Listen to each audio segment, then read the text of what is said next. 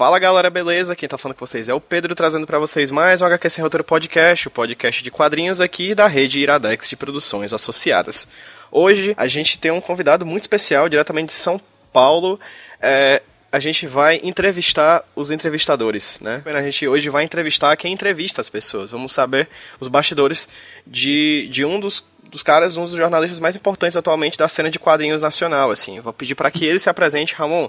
Boa tarde e quem é você? Boa tarde, Pedro. Boa tarde ou boa noite ou bom dia para quem estiver ouvindo. Meu nome é Ramon, como você falou, é Ramon Vitral. Eu sou editor do blog Vitralizado. Eu escrevo matérias para vários jornais, sites e revistas, principalmente, sei lá, Rolling Stone, Wall, de vez em quando para Folha. Eu escrevi para o Globo.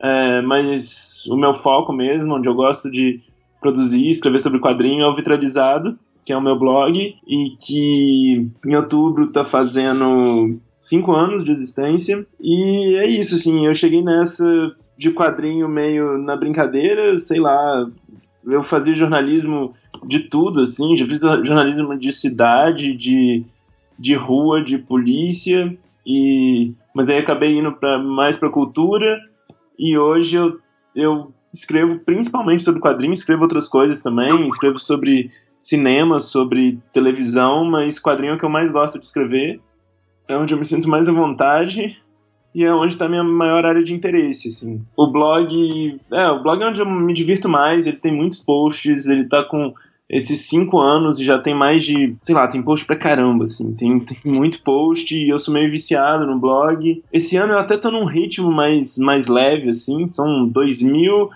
mais de 2.050 posts em cinco anos, assim, alguns bem notinhas rápidas, ah, capa de não sei o que, é, ah, uma prévia de não sei o que, mas mas a parte mais legal deles são as entrevistas que eu faço também, que é o que eu mais gosto de fazer, que são umas entrevistas mais longas, tanto com quadrinistas brasileiros quanto de fora. E, bem, eu acho que a minha apresentação é mais ou menos essa. Eu sou, eu sou de Juiz de Fora, em Minas Gerais, e eu fiz jornalismo lá, e aí eu vim aqui para São Paulo para ser trainee do Estadão, e acabei ficando um tempo no Estadão. Saí do Estadão, fiquei quase um ano morando em Londres, escrevendo de lá para cá, não só sobre quadrinho, mas também sobre quadrinho.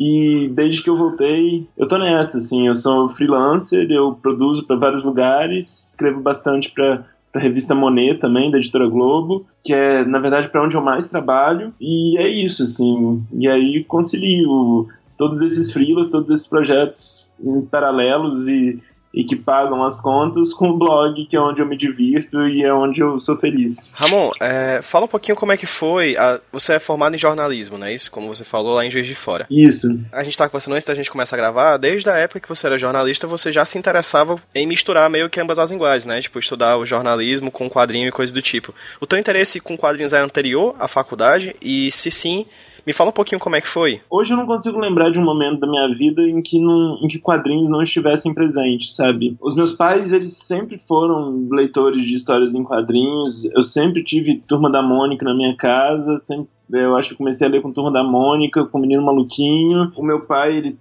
ele é apaixonado por pela Mad, e ele tinha uma coleção imensa de Mad, e ele sempre gostou de umas coisas mais, mais undergrounds, assim, que, que coisas que saíam na média, ele gostava, sempre gostou muito de, de Robert Crumb, e a minha mãe, ela é formada em artes e e também, assim, eu lembro da minha casa, deu muito novo, às vezes mexendo no livro dela, nos livros dela, e aí encontrar alguma coisa do tipo um, um livro teórico do Will Eisner no meio das coisas dela, umas coisas do Scott McCloud no meio das coisas dela, e, e sempre foi muito natural, assim, eu sempre tive muito envolvido nesse com quadrinhos, sempre li muito, assim. E aí foi isso, assim, a vida inteira lendo quadrinho, lendo quadrinho, lendo quadrinho. É, eu sempre também é, gostei de ler em geral, fui fazer jornalismo mais porque eu queria entrevistar pessoas, conhecer pessoas, mas não necessariamente para escrever sobre quadrinho. Eu, eu, quando comecei a fazer jornalismo, eu nem tinha essa aspiração, assim, de fazer algo jornalismo cultural. Eu, eu tava aí para o que daí vier, assim, em termos de jornalismo. É, eu gostava eu gosto muito de futebol, gosto muito de esporte, já, já cobri esporte também. Então, assim, tava topando que aparecesse. É, quando eu entrei na faculdade, eu volto e meia fazer umas matérias sobre quadrinho, que sempre foi meu interesse. E aí eu consegui uma bolsa na faculdade para poder fazer, para poder estudar jornalismo em quadrinhos, assim, um projeto que eu fiz e aí que eu queria estudar jornalismo em quadrinhos, eu gostava muito de Joe Sacco, e aí fiz esse trabalho e no final do quando eu na minha graduação, no final da no TCC que eu apresentei, era uma monografia sobre o fotógrafo, né? É, que a Conrad publicou aqui. E é isso, e eu fui sempre ligando as duas coisas. Mas quando eu formei, eu, eu fui trabalhar num, num jornal lá de Juiz de Fora e era um jornal local, foco na cidade, assim, cobria buraco de rua e polícia e volta e meia câmara de vereadores e, e o Tupi, que, era o time, que é o time de Juiz de Fora, e nunca tive muito essa por que trabalhar com quadrinho é, motivo para escrever sobre quadrinho. E aí, quando eu vim para São Paulo, também no Estadão eu achava que o rumo ia ser outro, assim, lá um jornal é, o foco do trainee que eu tinha lá era muito também política, economia. E só que quando acabou o trainee apareceu uma oportunidade de uma vaga lá no Divirta-se, que é o guia aqui do Estadão. E as coisas foram se misturando. Eu fazia cinema e volta e meia eu conseguia emplacar uma outra matéria de quadrinho. E as coisas foram acontecendo, mas mas em suma é isso. É, quadrinhos. Os quadrinhos sempre estiveram presentes na minha vida e. E sei lá, esse, essa minha realidade atual de estar escrevendo cada vez mais sobre quadrinho não foi algo pensado, arquitetado. Acabou acontecendo, assim. E o que é ótimo, né? Porque eu acho que coisa que eu mais gosto na vida de ler quadrinho. Eu adoro ler quadrinho, falar sobre quadrinho, escrever sobre quadrinho. É o que eu sinto mais prazer de fazer. E, e, que ótimo, né? Por enquanto tá dando certo. Vamos ver até onde vai. Isso foi há quanto tempo? Tu se formou em que ano? Eu formei em 2009. Nesse período depois de você se formar, você foi para Londres, né? Foi para São Paulo, etc. Voltou inclusive para Juiz de Fora, né? Mas durante a tua pesquisa sobre jornalismo em quadrinhos, o que foi que você conseguiu vislumbrar, assim, tipo, por que, que o jornalismo em quadrinhos para você é interessante ao ponto de ser estudado dentro de uma faculdade de jornalismo? Cara, eu acho assim, na verdade, eu acho que essas pesquisas foram muito boas, foram interessantes para mim, porque eu acabei é, formalizando muita coisa que. muitos conhecimentos que eu tinha que eram meio naturais da minha leitura de quadrinho, estudar quadrinhos na faculdade fez com que eu eu parasse para pensar o que, que era aquilo ali, né? O que, que é essa linguagem, o que, que dá para fazer com ela. Falar sobre jornalismo em quadrinho era conveniente porque eu estava na faculdade de jornalismo e eu e seria difícil eu encontrar alguma coisa só sobre é, fazer um projeto só sobre quadrinho, naquele, no contexto que eu tinha ali da minha faculdade. Como não tinha, eu não tinha outras pessoas na minha faculdade com, com interesses semelhantes aos meus, assim, é, a minha orientadora, ela, ela também gostava de quadrinho, mas, mas eu acho que ela não tinha essa formação que eu tinha de leitora a vida inteira, ela ficou encantada com essa coisa de com o que dá para fazer com quadrinho, é, outras, outras possibilidades de, de, de história, de narrativas e tal. Então era muito atípico, estava muito diferente para todo mundo que alguém estivesse fazendo jornalismo em quadrinho, né? Que era o caso do Joe Sacco, que eu sei que várias pessoas também já estudaram, né? É, depois que você faz esse, esse, projeto, assim, você vê vários estudantes de jornalismo que fizeram trabalhos sobre o Joe Sacco. O Juscelino Neco, que é o autor do do Matador de Unicórnios, é, ele é pesquisador também, eu acho que, não tenho certeza, posso estar falando besteira, mas eu acho que parte do trabalho da pesquisa dele também é sobre jornalismo em quadrinhos, sobre Joe Sacco. Eu acho que o jornalismo tem um pouco dessa proposta de, de, de esclarecer as coisas, né, de desvendar, de falar com um público mais amplo, e quando você faz isso com um quadrinho, você está propondo a a uma leitura ainda mais universal, assim, é, de, de ser ainda mais acessível, sabe? Claro que o que o Joe Sacco faz é meio, meio gonzo até, né? De, é meio pessoal e ele não, não se não tem como prioridade esses princípios jornalísticos de objetividade, de concisão, de até de uma dessa imparcialidade utópica que a gente aspira. Ele não, isso não, não é o foco dele, mas tem sim a, a a coisa da apuração, dele sentar, de questionar, de perguntar. Enfim, eu acho que esse trabalho ele foi legal para mim por causa disso, de formalizar é, um pouco esse conhecimento que eu tinha de as reflexões e as minhas bases e fundamentos sobre quadrinho. Eu estudei muito sobre linguagem nessa época, mas eu acho que ele serviu ainda mais assim para pessoas que estavam próximas de mim, assim, que não faziam ideia do que, que era, do que é possível ser feito com quadrinho, né? É, principalmente as pessoas da minha faculdade, de, de Juiz de Fora, que estavam próximas e que, por mais que tivessem interesse em, em, histórias em quadrinhos, não faziam ideia do que, da vastidão que é esse universo, que é essa linguagem. E como é que você começou a fazer o vitralizado? Eu sou de humanos, mas vou fazer uns cálculos aqui. Você disse que tem 5 anos que o vitralizado tá no ar, então ele é de 2012? 2012. Massa, eu consegui fazer um cálculo. Sim. Sobre o vitralizado, como é que ele acabou. Vitral é teu sobrenome mesmo, é? É, Ramon Vitral. Cara, que sobrenome foda, enfim. é, como é que foi a criação do Vitralizado? Cara, o Vitralizado foi assim. Nessa história toda, eu, eu, eu sempre gostei muito de blog. Eu sempre. A minha vida inteira. É, desde que eu acho que eu entrei na faculdade, um pouquinho antes, no terceiro ano, assim, eu já, eu já era muito viciado em blog. Eu tinha uma, uma barra de favoritos, favoritos imensa. E aí eu descobri o Google Reader, que eu não sei se você sabe o que, que é. Se você chegou a usar o Google Reader. Cheguei a usar o Google Reader, que era tipo um feed, né, de, de postagens dos blogs. E assim, eu, eu, era apaixonado no Google Reader, todas as minhas fontes estavam ali, e eu vivia de ler blog. Eu Inclusive arrumava... saudades, né? Fica é, aí, fica aí um minuto de silêncio pelo Google Reader. Mas hoje, hoje eu uso meu Feedly, que eu me viro muito bem, assim. Uhum. E que eu, eu posso estar com todas as minhas abas fechadas, assim. Uma que eu passo o dia inteiro aberto é o meu Feedly. Tudo, tudo que eu desse universo de quadrinho, de cinema, de coisas que eu tenho interesse, também de outras coisas, assim, até de jornalismo mesmo. É, eu tenho essas minhas fontes, estão todas lá no Feedly e, enfim, isso é muito importante para mim, o Feedly. É, mas, mas é isso, assim, eu sempre pirei muito em blog, tinham vários blogs que eu acompanhava, de quadrinho ou não. É, nessa época eu descobri muita coisa, né? Eu descobri o próprio blog do, do Érico Assis, antes de ser a pilha, ele tinha um outro blog que era o Parênteses, acho que era Parênteses, não sei. Enfim, tinham vários blogs que eu acompanhava, e um deles era, era um blog que chamava Trabalho Sujo, é, que chama, né? Do, do, Alexandre Matias. E o Trabalho Sujo fica hospedado, ficava hospedado num portal que chamava O Esquema. E eu era leitor do Esquema durante muito tempo, assim, desde, desde antes de entrar na faculdade, do Esquema e do Trabalho Sujo. Tinha outros blogs também tinha o Urbi, tinha o, do, o, o, blog do Gustavo Mini, que é um publicitário também, enfim, era um, começou como um coletivo de quatro blogs e, e acabou crescendo. Isso eu tô me adiantando. Era, um, era esse coletivo de blog que eu acompanhava há muito tempo. E aí, quando eu tava no Estadão, eu passei, por coincidência, assim, eu trabalhava no Divirtas, que era o guia do jornal, e a, na baia do lado trabalhava o Alexandre Matias, que era o editor do Trabalho Sujo, dono do Trabalho Sujo, e era, ele era editor do Link, que era o caderno de tecnologia do Estadão. É, e eu sempre ficava mandando o link, sabe, para ele. Olha que isso aqui que legal, tipo alguma coisa de quadrinho, alguma coisa de cinema. E volta e meia ele fazia, ele fazia posts no blog e falava, ah, o link veio do Ramon, o link veio do Ramon. E ele umas vezes perguntou, né, e aí, seu blog, cara, quando você vai fazer e tal?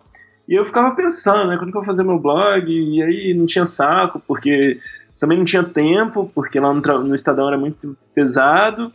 E aí eu tive a primeira ideia de blog foi um negócio que não aconteceu.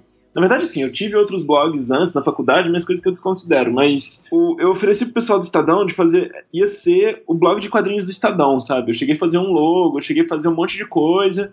Mas aí rolaram várias burocracias internas, assim, de ah, em que editoria que ia ficar hospedado, não sei o quê. E aí os editores lá não resolviam, tinham outras prioridades e, e, se, isso nunca saía do papel. E eu falei, ah, então tchau, isso não vai rolar.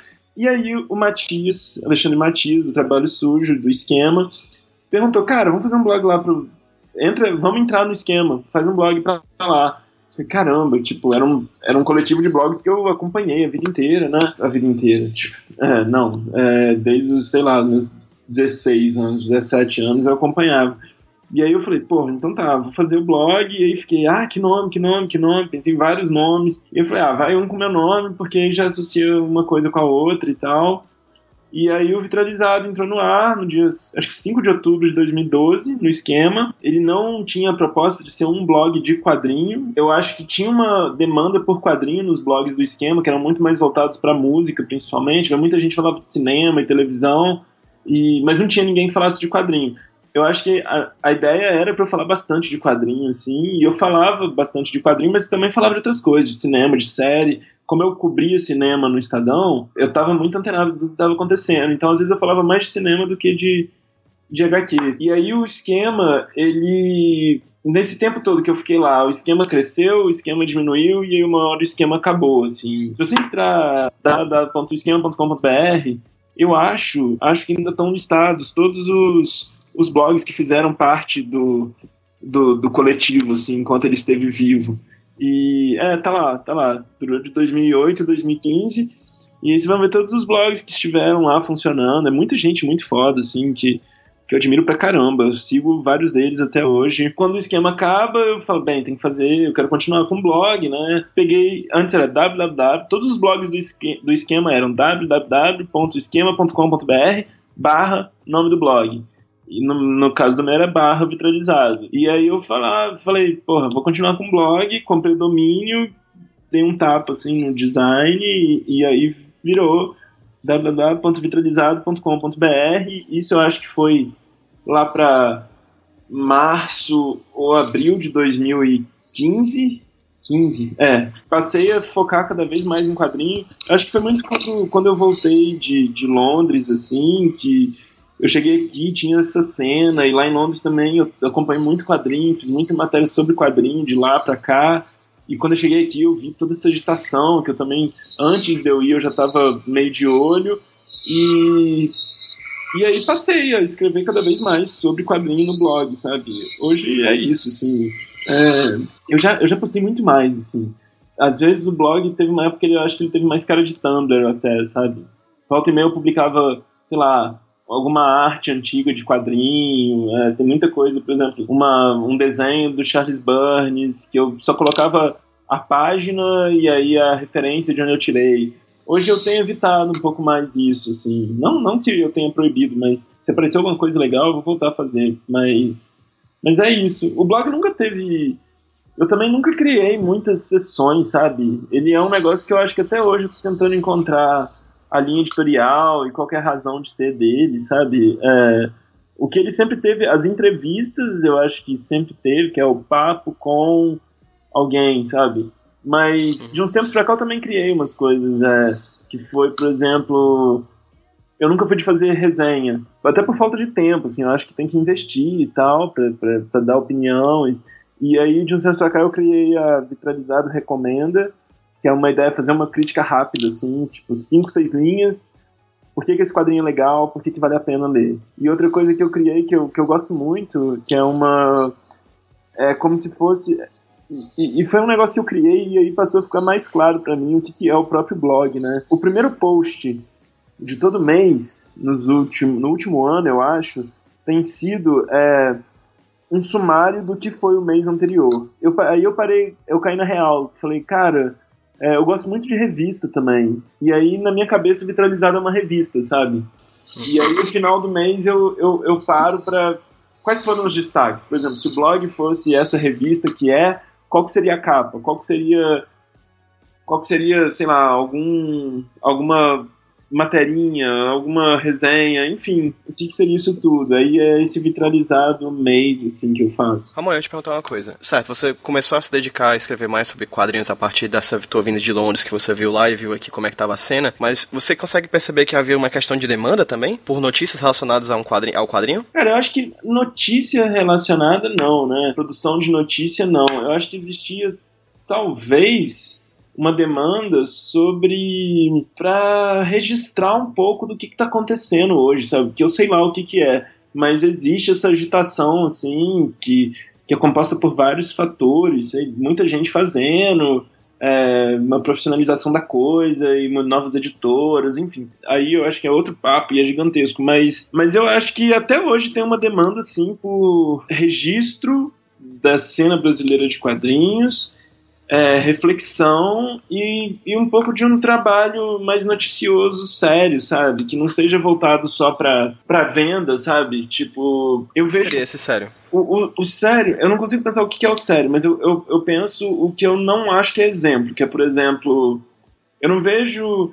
É, eu, eu, eu não faço, por exemplo, produção de conteúdo voltado para venda, como muitos canais fazem, fazem para a Amazon. E assim, também acho que é outra conversa que deve ser aprofundada mais. É, essa questão de produção de conteúdo relacionado à, à venda e à Amazon principalmente.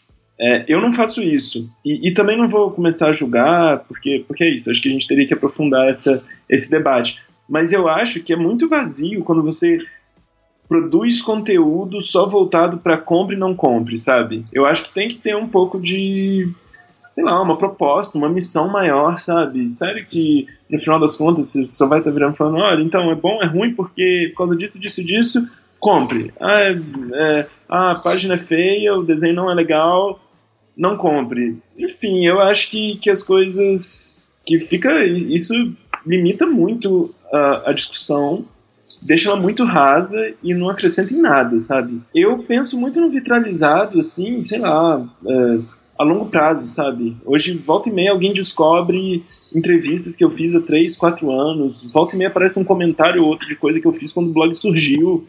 E eu acho isso muito legal, sabe? Tá registrado e, e são pessoas que às vezes estão chegando, estão chegando, estão descobrindo agora alguma coisa relacionada a quadrinho. Fala, porra, isso aqui é legal, alguém entrevistou esse cara. Não sei, é, é aprofundar um pouco, sabe? É parar para refletir. E é isso, a gente tá falando de arte, sabe? E arte não é só não é só, não é apenas consumo, não é apenas um bem material, não é apenas a lombada quadrada que você vai colocar na estante, assim. Você fala de missão, assim, era ter uma missão mais... Eu ia te perguntar por que você acha importante falar sobre quadrinhos dessa, dessa perspectiva. Eu acho que tem que ter uma razão de ser, sabe? Para cada blog, para cada site, para cada jornal, para cada publicação. É bom tentar encontrar uma linha editorial, que eu acho que é algo que não é fácil e que, por exemplo, eu acredito que até hoje eu não encontrei o que é a linha editorial do, a linha editorial do vitralizado, mas acredito que eu estou no caminho, assim, está cada vez mais claro que ele se propõe a registrar possibilidades, é, títulos, quadrinhos, autores que se proponham a, a, oferecer algo novo relacionado a quadrinho. Não sei, é muito vago, mas enfim, é, é o caminho assim. Porque eu acho que é, é, justo, sabe, com o leitor, às vezes, quando você deixa as coisas claras, assim. Quando você, por exemplo, está fazendo, está produzindo um conteúdo que é voltado para venda, para publicidade, e não deixa isso explícito, eu não sei, é muito questionável, sabe? Qual que é a motivação que você tem por, por trás disso, assim? É você vender um quadrinho e, e aí vai cair uma grana na sua conta no final do mês? E olha, não tem problema nenhum você estar tá fazendo publicidade, você tá está fazendo, produzindo conteúdo para poder ter um retorno financeiro no final do mês, no final da semana. Mas vamos deixar isso às claras, né? Não sei. Eu gosto do que eu estou fazendo, eu gosto de, de tentar aprofundar um pouco essa conversa, sabe? As minhas entrevistas, eu gosto de entrevistas longas, igual você faz também, essas entre... conversas que que se propõe é vamos, vamos ver até onde isso vai dar, né? Também acho que, por exemplo, o, o pessoal do Balbúrdia acho que está fazendo um trabalho muito legal. E volta e meia eu encontro um ou outro canal no YouTube que tenta propor algo diferente, sabe? Enfim, é isso, cara. Eu acho que dá pra ir longe. É... Eu acho que isso mistura muito, assim, do que que... De, é que eu falei dessa missão, que a gente tem que ter um propósito de, pelo menos, tentar encontrar, sabe? O que, que, que, é que eu tô fazendo e e aonde eu quero chegar com isso, e, e eu também não sei, mas eu, eu, juro que eu tô tentando encontrar e descobrir o que é o vitralizado. Nesse caminho que tu fez o vitralizado, já tem uma quantidade relativamente grande de entrevistas com alguns autores daqui e de fora, né? Sim, sim. Tu pode falar alguns deles, assim, como quais são os que mais ficaram marcados na tua memória, alguns que tu gostou mais, enfim, quais são os, os artistas que você já entrevistou? Ah, cara, tem vários, assim. A, a minha entrevista, eu acho que foi a minha primeira grande entrevista. É, primeira entrevista especial mesmo que eu fiz e que é, é, é com o meu quadrinista favorito, que é o Chris Ware. Eu acho que foi no meu primeiro ano com o blog e aí eu fiz uma entrevista incrível com ele e, e eu sou muito apaixonado no trabalho dele, admiro demais da conta o trabalho dele e essa é uma das minhas preferidas, assim. Eu fiz uma entrevista muito legal também com a com a Rutu Modan, é uma quadrinista israelense, autora do A Propriedade. A Propriedade, foi uma entrevista incrível, assim, que que eu gostei muito, que é essa também. Essa eu publiquei a entrevista no blog, também fiz matéria, transformei matéria para o UOL. Essa do Ware, eu fiz, eu fiz matéria, eu transformei uma, em entrevista para o blog, virou matéria na Galileu, E aí a íntegra da entrevista em inglês também foi publicada no Bleeding Cool. Fantástico. Eu fiz, cara, tem uma entrevista que eu gosto muito com o Pedro Franz, que eu fiz no começo do. Acho que foi no começo do ano passado, que foi incrível, assim. É, acho que o Pedro tem uma, uma clareza e, e, e ele propõe reflexões muito interessantes relacionadas a quadrinho e a gente ficou um bom tempo conversando. Ele tinha acabado de, de lançar o Incidente em Tunguska, que é, que é o, um dos trabalhos mais recentes dele, que eu acho maravilhoso também, e, e rendeu muito bem essa conversa. Eu fiz uma entrevista esse ano com o Rafael Coutinho, quando ele lançou o Mansur. É, antes dele lançar, eu fui para casa dele e a gente conversou durante umas três, quatro horas sobre o quadrinho, e aí esse. Foi a primeira vez até que eu não publiquei a entrevista na íntegra, eu publiquei, eu dividi em três partes e fui publicando cada uma em um dia. Quando eu entrevistei a Laerte, assim, eu já entrevistei a Laerte umas três vezes, mas quando eu entrevistei ela ao vivo para um, uma exposição que ela fez aqui em São Paulo, lá no, no Itaú Cultural, que foi a ocupação é, da a ocupação Laerte, eu sentei lá no, no, Itaú, no Itaú Cultural com ela, a gente conversou umas também, uma hora mais ou menos, e foi, foi incrível, assim, conversar com a Laerte, maravilhoso. Deixa eu ver mais quem ainda. Ah, cara, entrevistei o Ed Pisco, eu gosto muito de uma entrevista que eu fiz com ele. Esse ano eu fiz uma entrevista bem legal também com a Cintia B. É, eu tenho uma entrevista ótima com o Rogério de Campos, logo depois que ele lançou é, o Imageria. Dois caras que eu adoro entrevistar é o Bruno Maron e o Ricardo Coimbra, porque os caras são uns frasistas, sabe? Tipo, você faz a pergunta, eles vêm com, com respostas incríveis, assim. Eu fiz uma entrevista muito legal também com o Chico, quando ele lançou Lavagem, que a gente foi no dia do lançamento aqui em São Paulo, de noite a gente sentou assim, depois de uma festa, a gente sentou, conversou durante uma hora mais ou menos e, e foi muito legal. Tem uma entrevista com Craig Thompson que eu gosto muito, com Box Brown, que é um quadrinista americano que eu acho maravilhoso. Já entrevistei algumas, mais umas, umas duas vezes também a, a Lucy Nisley, que a Nemo lançou agora há pouco. E assim, esse ano também entrevistei um monte de gente legal, né? Entrevistei, esses últimos dois meses estão bem agitados, né? Eu entrevistei o, o Gui Delisle, o autor do, do Guia do Pai Sem Noção, do Crônicas de...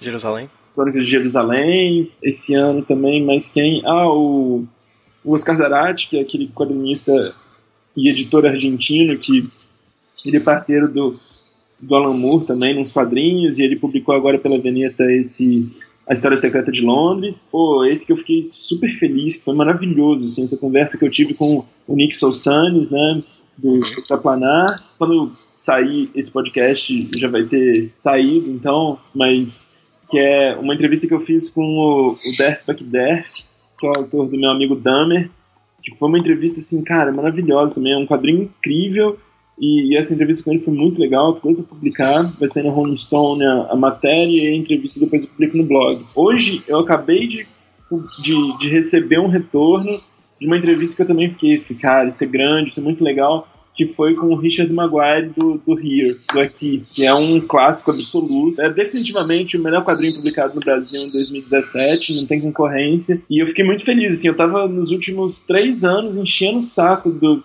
dele para ele me dar uma entrevista. Eu mandava e-mail e aí ele falava: não, tem que esperar o pessoal da Companhia das Letras autorizar. E aí finalmente eu consegui, o pessoal da Companhia das Letras saiu o livro, eles toparam, e aí eu mandei as perguntas, ele me respondeu, e eu tô muito feliz. Cara, eu também entrevistei, ó, que eu já tava esquecendo, Gilbert Hernandes. É, enfim, dá pra, dá pra e falando, cara. Passar o dia todo aqui. Pra quem tá ouvindo a gente, todas essas entrevistas que o Ramon citou vão estar linkadas no post, então eu vou ter muita coisa para linkar.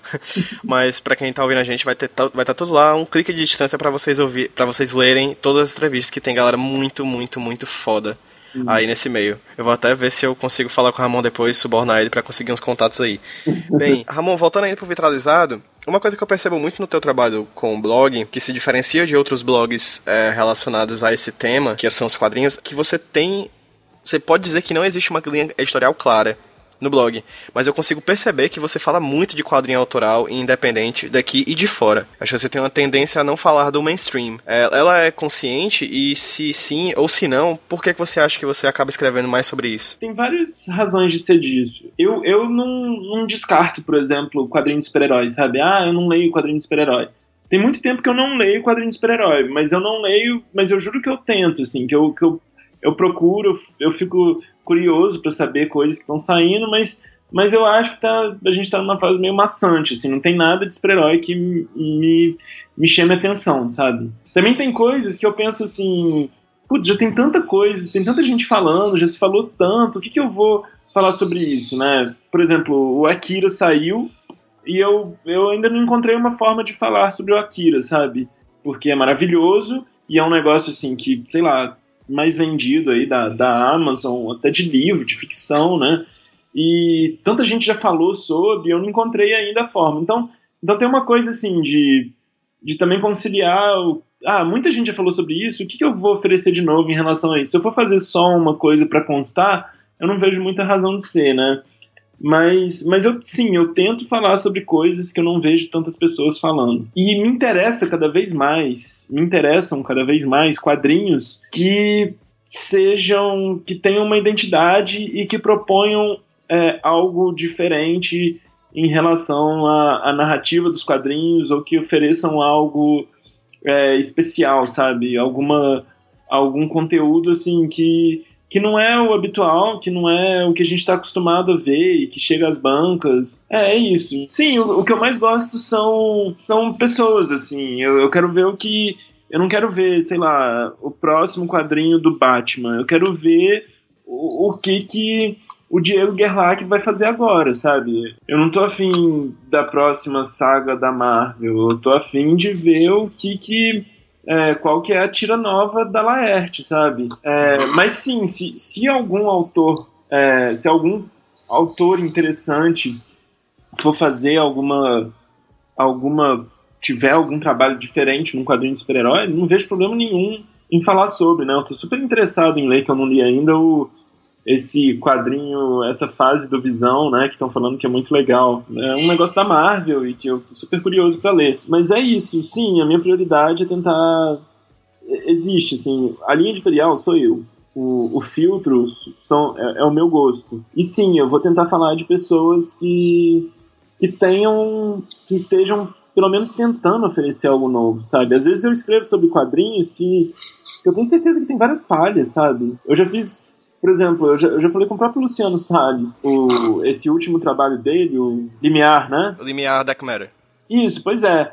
Cara, eu, eu falei com ele, eu, eu não entendi, é, eu não sei, eu acho que eu não gostei, eu acho que tem vários problemas, mas o Luciano tem algo autoral, tem uma identidade muito própria e tá oferecendo algo diferente, sabe? Só de, só de, de dele estar tá se propondo a fazer algo que que fuja ao, ao fácil, a narrativas convencionais, isso para mim já me faz sempre ter atenção no que ele vai fazer, sabe? Por exemplo, eu escrevi, eu entrevistei a Cynthia B sobre o Estudante de Medicina, que é um livro dela, e, e, eu também tenho vários questionamentos assim em relação a esse livro, de eu achar que várias coisinhas dele não funcionam, sabe? Eu acho que ele poderia que falta edição, que falta uma relação maior entre cada capítulo e tal mas também é alguém que está fazendo, tem um traço muito interessante que e, e tá contando uma história muito pessoal e não tá fazendo mais do mesmo, sabe? É aquela coisa que, que a gente vai encontrar todo dia numa revista de super-herói. E por isso eu, eu não queria entrar nessa coisa de tipo de começar a reclamar do super-herói.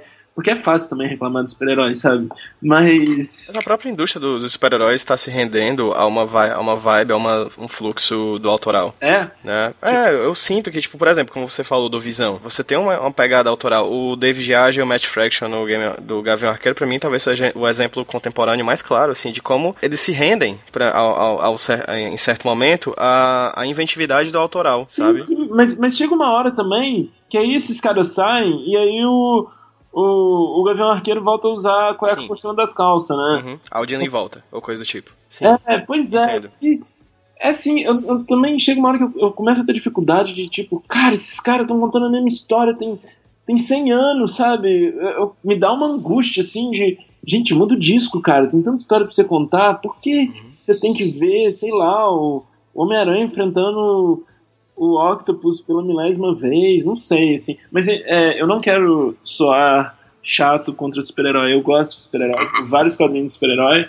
Mas, assim, no momento não tô lendo muita coisa de super-herói, não. Ramon, e aí, em que momento da, da, da, tua vida, assim, o escrever sobre quadrinhos acabou se tornando o fazer quadrinhos com o um projeto postal, né? Você é editor de um projeto de, de quadrinhos, não é isso? Que procura explorar é, uma é. outra mídia, não é isso? Me fala um pouquinho sobre o que. Fala um pouquinho pra gente sobre o que é a série postal. Quando eu voltei, principalmente de Londres, eu tava com muita vontade de fazer algo impresso, sabe? E, e aí eu tava assim, putz, mas o que, que, é que eu quero fazer, né? O que, que, eu queria bancar, eu quero. Às vezes eu tenho vontade de, de editar quadrinho. Eu não, eu, não, eu não escrevo ficção, eu não desenho, mas eu, eu queria, assim, tentar ser editor de quadrinho em algum momento, sabe? E a série postal é um pouco dessa empreitada, né? Lá em Londres, eu, eu frequentava muito uma loja de quadrinho, que é uma das minhas preferidas de lá, é a minha preferida de lá, que chama Gosh. E a Gosh é assim, sabe, volta e meia quando eu tava lá, o Alan Moore tava pra ter uma sessão de autógrafos lá. Volta e meia, tá, tá, o Kevin O'Neill foi. Enfim, é um, é um lugar grande. Na verdade, sim, é um lugar super pequeno, muito, muito bonitinho e tal, mas é um lugar que tem seu peso, assim, seu impacto. E a Gosh arrumou uma solução que eu achava que eu acho muito interessante, que eu acho que alguém deveria fazer aqui. Eles têm esses bookplate, eu não sei se você já viu, que são, por exemplo, você compra um livro X, assim, até o livro do Alan Moore, esse Jerusalém que saiu. Você compra o livro e aí vem uma impressão no tamanho de um postal com autógrafo do autor e, e numerado, sabe? Tipo, 3 de 100. É, geralmente é só uma ilustração. Mas, por exemplo, eu tenho um do Box Brown que vem, que é uma é quase é uma luta. São, são dois lutadores de luta livre se enfrentando. E aí nessa de eu ficar pensando o que, que, eu, o que, que eu posso editar, né? Primeiro, se eu vou bancar por conta própria, tem que ser algo barato, né? Algo barato e que seja minimamente desafiador, porque me interessa coisas que trabalhem em formatos diferentes. E, e aí eu falei, cara, postal, né? Postal porque, porque é isso, é, é barato a impressão e, e, eu acho que quem topar fazer uma história em quadrinho num formato de cartão postal vai ter um desafio aí. Não vai ser mais do mesmo, sabe? Vai ser algo minimamente. Vai, vai, vai causar um estranhamento no leitor. E para mim isso era importante. E aí eu fiquei nessa, pô, fazer então série postal, série postal, série postal. Tava enrolando. E, e aí comecei a botar a mão na massa, e pensar e, e escrever o que, que eu queria fazer. E aí minha ideia era lançar, sei lá, um postal a cada seis meses, que ia ser as edições da série postal.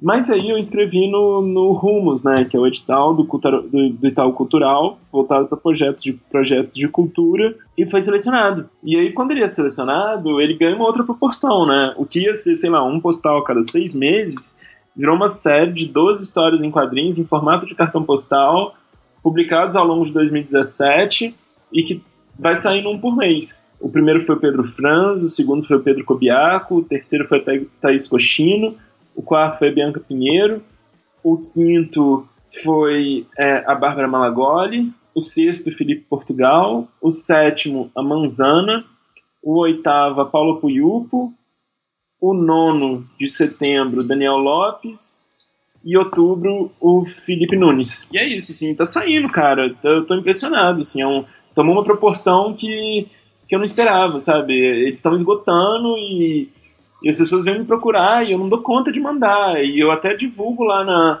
no site da série postal, na fanpage da série postal, olha, se você quiser conseguir os postais, porque eles são de graça, entre em contato com as lojas que estão distribuindo, sabe? Compra alguma coisa lá e pede para eles mandarem para vocês. É, as pessoas vêm em mim e eu falo, cara, não tem, não tem jeito de eu tirar dinheiro do próprio bolso para mandar, sabe? Mas tá causando uma comoção assim, que eu fico muito feliz. Eles estão esgotando e acabando.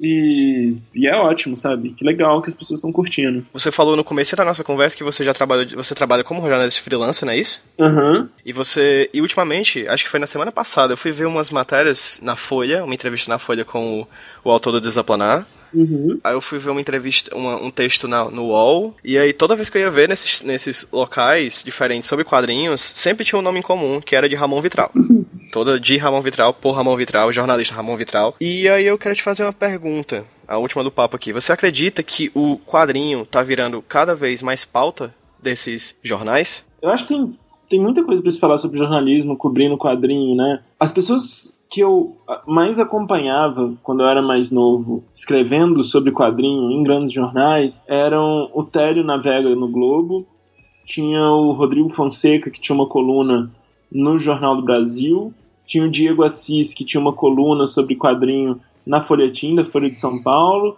o Paulo Ramos fazia muita, algumas matérias para a Folha também, e tinha o blog dos quadrinhos, é, eu acompanhava muito mais o Universo HQ, e o Érico no Omelete, né? E assim, a gente hoje vê essa comoção toda em torno de quadrinho, mas não tem mais esses espaços é, reservados para quadrinho nos, nos grandes, grandes, né? Eu acho que é aí que a gente tem que começar a questionar nos, nos veículos tradicionais de comunicação, né?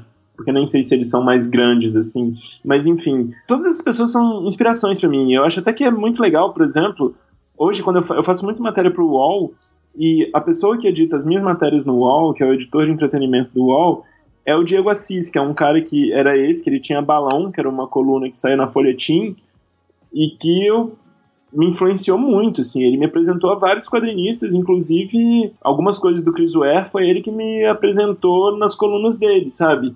E hoje é o cara que, tipo, quando tem que vender uma matéria, por exemplo, sendo freelancer, eu tenho que oferecer uma matéria pro UOL, é o cara que eu procuro, sabe? Tipo, e aí, você quer, você não quer? Na maior parte das vezes ele topa, às vezes não topa. E, cara, isso varia muito, assim. Não sei, sabe? Eu acho que sim, tem muita gente. Eu vejo muita matéria legal sobre quadrinho no, no Nexo também, sabe? O Nexo é.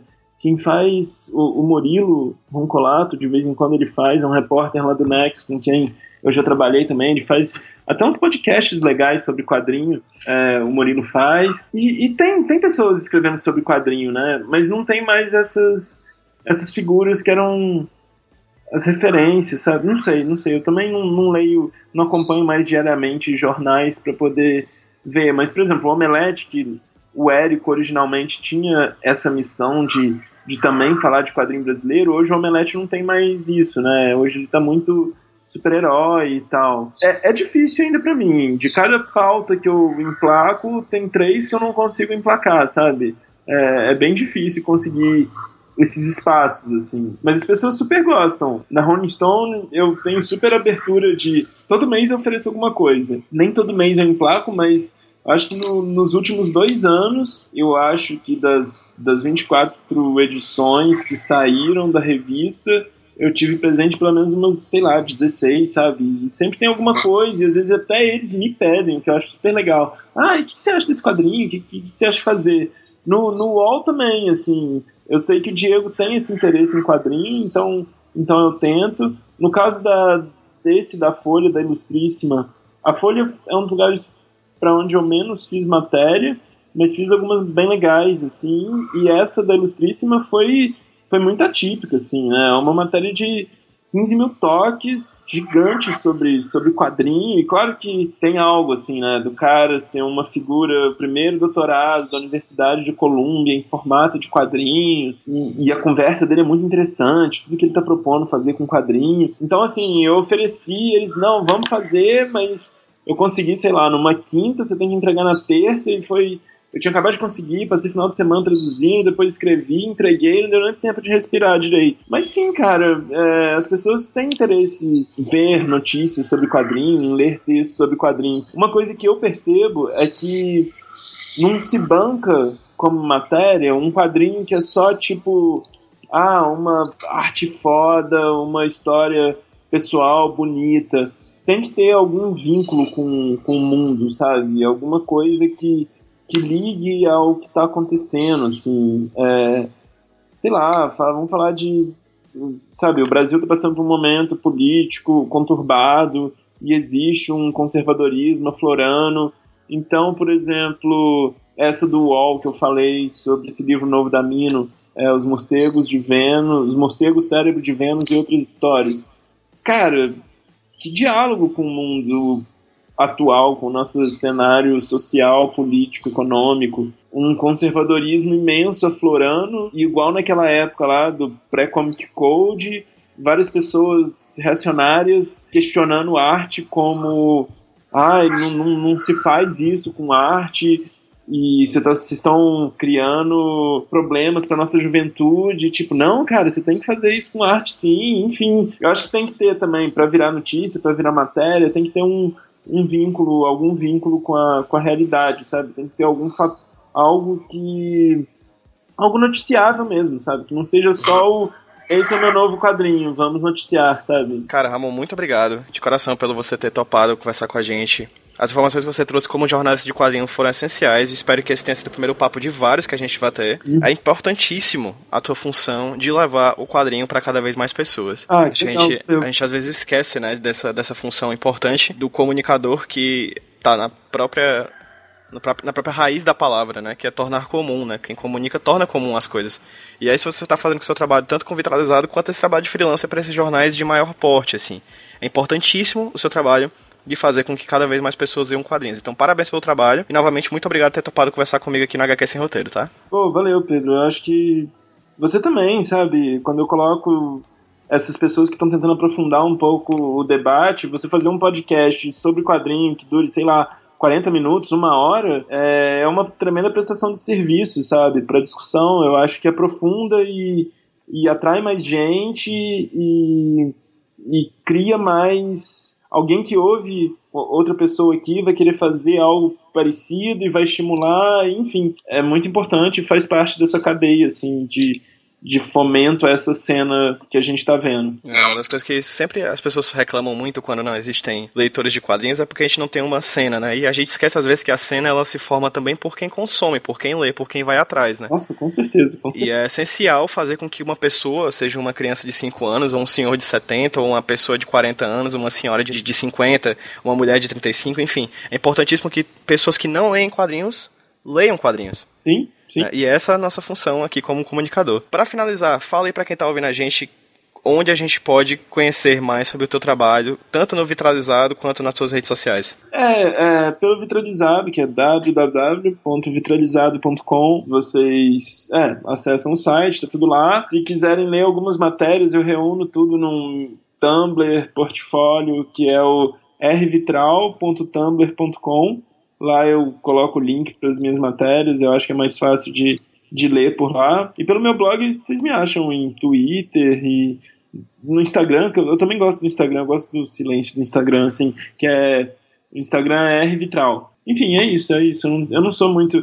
Cara, o Facebook, eu, eu odeio Facebook, assim, mas eu uso porque senão as pessoas não leem o blog. Mas enfim, o Facebook é, também tá lá, o do Vitralizado, da série postal. É, mas tudo vocês acham pelo Vitralizado. Tá tudo. O Vitralizado é o é o centro da coisa toda. Todos esses links novamente vão estar linkados no post, assim como as entrevistas que o Ramon falou agora há pouco. Tudo que foi linkável, que foi falado aqui na nossa conversa, vai estar lá no hqsemroteiro.iradex.net, no post desse podcast. Tá bom? É isso, gente. Muitíssimo obrigado, Ramon. Muitíssimo obrigado para quem ouviu a gente e até a próxima, pessoal. Vamos dar um tchauzinho para quem tá ouvindo a gente no 3, 2, 1. Tchau, gente. Falou!